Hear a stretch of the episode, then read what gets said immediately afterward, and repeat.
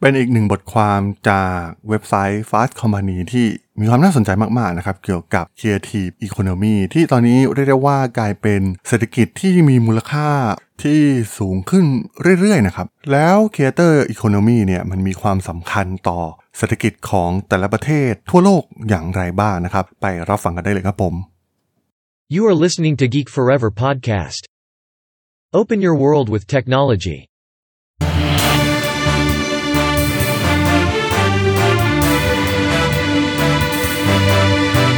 This is Geek Daily. สวัสดีครับ ผมดนทราดนจากดนบล็อกนะครับ และนี่คือรายการ Geek Daily นะครับ รายการที่จะมาอัปเดตข่าวสารวงการธุรกิจ เทคโนโลยีและวิทยาศาสตร์ใหม่ ๆ ที่มีความน่าสนใจนะครับ วันนี้มาพูดถึงบทความหนึ่งจาก Fast Company ในเรื่องของ Creator Economy นะครับ ซึ่งตอนนี้ต้องเรียกได้ว่ากลายเป็นพื้นฐานโครงสร้างทางเศรษฐกิจที่มีความสำคัญในหลาย ๆ ประเทศนะครับ ตัวอย่างในอเมริกันเนี่ยมีชาวอเมริกันเกือบ 60 ล้านคนนะครับมากถึง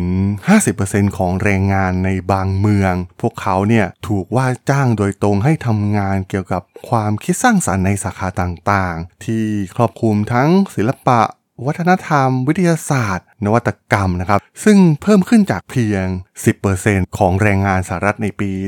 1980 เป็นตัวเลขที่พุ่งสูงขึ้นมากๆนะครับและการเกิดขึ้นของเครือข่ายโซเชียลมีเดียเอง ระบบออนไลน์ต่างๆ แพลตฟอร์มออนไลน์ต่างๆ ที่เกิดขึ้นนะครับทำให้ Creator Economy เนี่ยก็คือการแสดงออกทางด้านดิจิตอลของประเทศนั้นๆนะครับเพราะว่ามันเป็นเรื่องของความคิดสร้างสรรค์ และ เป็นองค์ประกอบหลักในเศรษฐกิจสังคม และชีวิตประจำวันของเรานะครับแน่นอนว่าทุกคนในปัจจุบันเนี่ยเสพติดกับเครือข่ายโซเชียลมีเดียสักตัวหนึ่งอยู่แล้วนะครับ ไม่ว่าจะเป็น Facebook Instagram TikTok เอง YouTube นะครับ มันใช้เวลาอยู่กับ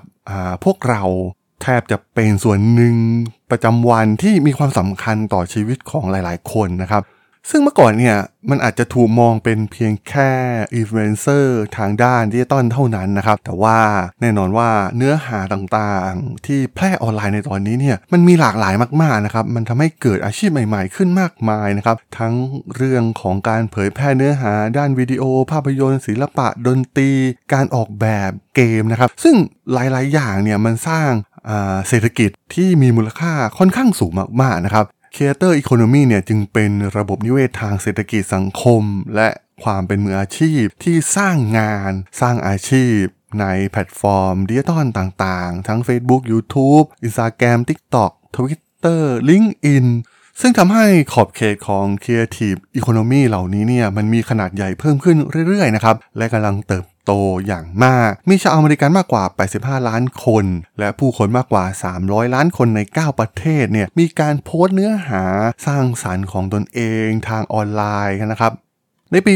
2022 ปีนี้นะครับ พบว่ามีครีเอเตอร์ประมาณ 17 ล้านคนที่ทำรายได้จริง บนแพลตฟอร์มต่างๆ ทั้ง 9 แพลตฟอร์มนะครับ ในปี 2017 เนี่ยขนาดโดยรวมของ Creator Economy เนี่ยมีมูลค่ามากกว่า 1 แสนล้านดอลลาร์นะครับ และเงินร่วมลงทุนเกือบ 15,000 ล้านดอลลาร์ ได้ถูกนำไปลงทุนในบริษัทสตาร์ทอัพใน Creator Economy ประมาณ 300 แห่งตั้งแต่ปี 2021ซึ่งการพังอาจขึ้นมาของ Creator Economy ในวงกว้างได้เปลี่ยน ขั้วอำนาจนะครับของบริษัทขนาดใหญ่ไปสู่รายเล็ก ๆ มากยิ่งขึ้นนะครับ เพราะว่าหลายๆคนเนี่ยสามารถสร้างตัวขึ้นมาได้ แล้วก็สร้างอิทธิพลต่อสังคมหรือคอมมูนิตี้ของพวกเขาเป็นอย่างมากนะครับ ซึ่งแต่เดิมเนี่ยมันอาจจะมีเพียงแค่บริษัทยักษ์ใหญ่เพียงเท่านั้นนะครับ หรือว่าสื่อหลักๆ ที่เป็นสื่อแม้อย่างทีวี วิทยุที่สามารถที่จะ สร้างอิทธิพลในวงกว้างได้เหมือนอย่างที่เกิดขึ้นในยุคนี้นะครับ หลายๆ คนก็น่าจะพอรู้กันอยู่แล้วนะครับว่า ตอนนี้มีอินฟลูเอนเซอร์มากหน้าหลายตา มีการแบ่งแยกย่อย เฉพาะกลุ่มแต่ละกลุ่มมากๆ หลายๆ คนเนี่ยอาจจะไม่รู้จักคนหนึ่งที่ดังในอีกกลุ่มหนึ่งนะครับ และบางคนก็สามารถที่จะสร้างอิทธิพลในกลุ่มของพวกเขา เช่นกลุ่มการเล่นเกม กลุ่มการดูฟุตบอล กลุ่มการเทรดหุ้นอะไรต่างๆนะครับมันแยกย่อยออกไปยิบย่อยมากๆนะครับในตอนนี้ความสนใจของมนุษย์เราเนี่ยก็มีการแบ่ง segment รายละเอียดปลีกย่อยมาก ๆแต่ก็ต้องบอกว่ามันก็ไม่ใช่ว่าจะมีความเท่าเทียมกันนะครับใน Creator Economy เหล่านี้ เพราะว่า การกระจายผลตอบแทนต่างๆ เรื่องรายได้ทางเศรษฐกิจใน Creator Economy เนี่ยมันไม่เท่าเทียมกันนะครับ มันก็เหมือนกับเศรษฐกิจปกติของพวกเราอยู่แล้วนะครับ ที่มีช่องว่างทางชนชั้นซูเปอร์สตาร์ใน Creator Economy เนี่ยมีจำนวนน้อยมากๆนะครับ เช่น MrBeast ของ YouTube Khaby Lame ของ TikTok นะครับ ซึ่งสร้างรายได้นับ 10 ล้านต่อปี มีครีเอเตอร์เพียงแค่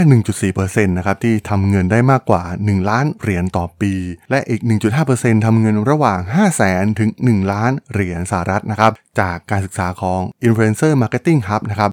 ในขณะที่ 2 ใน 3 ของครีเอเตอร์ส่วนใหญ่เนี่ยมีรายได้น้อยกว่า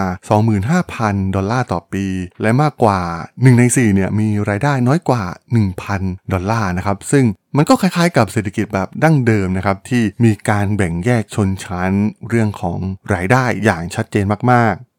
แน่นอนนะครับว่ารายได้เนี่ยมันก็มาจากเรื่องของจำนวนผู้ติดตาม ซึ่งข้อมูลมันก็สอดคล้องกันนะครับ จากการสำรวจของ Convert Kit ในปี 2022 นะครับครีเอเตอร์มากกว่าครึ่ง หรือประมาณ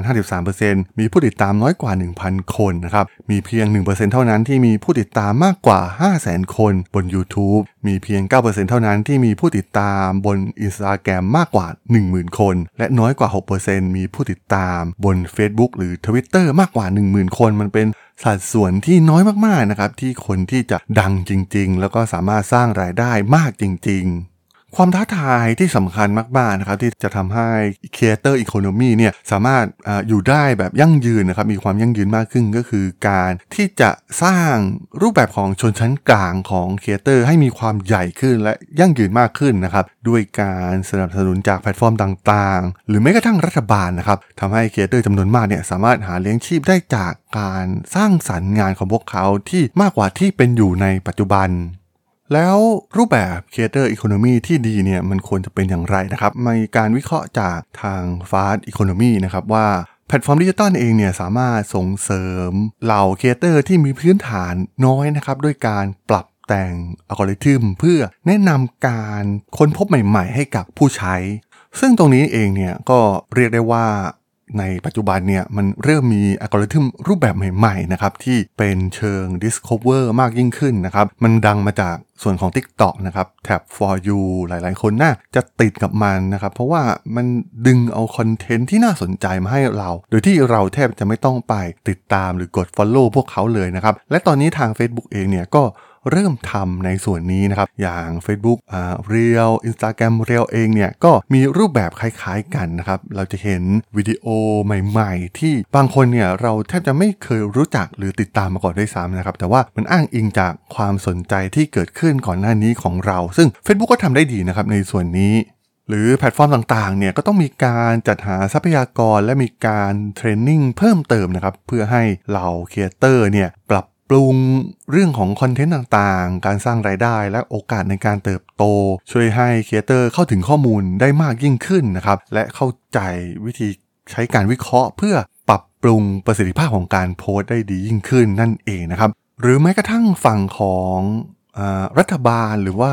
ทางหน่วยงานรัฐเองนะครับ ก็สามารถที่จะสนับสนุนเหล่าเครือข่ายของครีเอเตอร์เหล่านี้ได้นะครับ เพราะว่า มันไม่ใช่เพียงแค่การสร้างรายได้ให้กับเหล่าครีเอเตอร์เพียงเท่านั้นนะครับ เพราะว่าสุดท้ายแล้วเนี่ยมันก็ส่งผลกลับมาที่รัฐบาลอยู่แล้วนะครับ เมื่อมีการสร้างรายได้ มีการจับจ่ายใช้สอยเพิ่มขึ้น มีการเสียภาษีเพิ่มมากขึ้นนะครับเพราะว่าตอนนี้ต้องเรียกได้ว่าฐานของ Creator Economy เองเนี่ยมันเริ่มที่จะ มีความใหญ่ขึ้นเรื่อยๆนะครับแล้วก็สร้างเศรษฐกิจมวลรวมให้กับประเทศเราได้ เพิ่มมากขึ้นเรื่อยๆนะครับและสุดท้ายเนี่ยมันก็จะสามารถที่จะสร้างความแข็งแกร่งให้กับเศรษฐกิจของประเทศได้อีกทางหนึ่งในท้ายที่สุดนั่นเองครับผมสำหรับเรื่องราวของ Creator Economy ใน EP นี้เนี่ยผมก็ต้องขอจบไว้เพียงเท่านี้ก่อนนะครับสำหรับเพื่อนๆที่สนใจเรื่องราวทางธุรกิจเทคโนโลยีและวิทยาศาสตร์ใหม่ๆที่มีความน่าสนใจก็ สามารถติดตามมาได้นะครับ ทางช่อง Geek Flower Podcast ตอนนี้ก็มีอยู่ในแพลตฟอร์มหลักๆ ทั้ง Podbean Apple Podcast Google Podcast Spotify YouTube แล้วก็จะมีการอัปโหลดลงแพลตฟอร์ม Blockdit ในทุกๆ ตอนอยู่แล้วด้วยนะครับ ถ้ายังไงก็ฝากกด Follow ฝากกด Subscribe กันด้วยนะครับ แล้วก็ยังมีช่องทางหนึ่งในส่วนของ Line แอดที่ a d t h a d o n t h a R A D H O L สามารถแอดเข้ามาพูดคุยกันได้นะครับ ผมก็จะส่งสาระดีๆ พอดแคสต์ดีๆ ให้ท่านเป็นประจำอยู่แล้วด้วยนะครับ ถ้าอย่างไรก็ฝากติดตามทางช่องทางต่างๆ กันด้วยนะครับสำหรับใน EP นี้เนี่ยผมต้องขอลากันไปก่อนนะครับ เจอกันใหม่ใน EP หน้านะครับผม สวัสดีครับ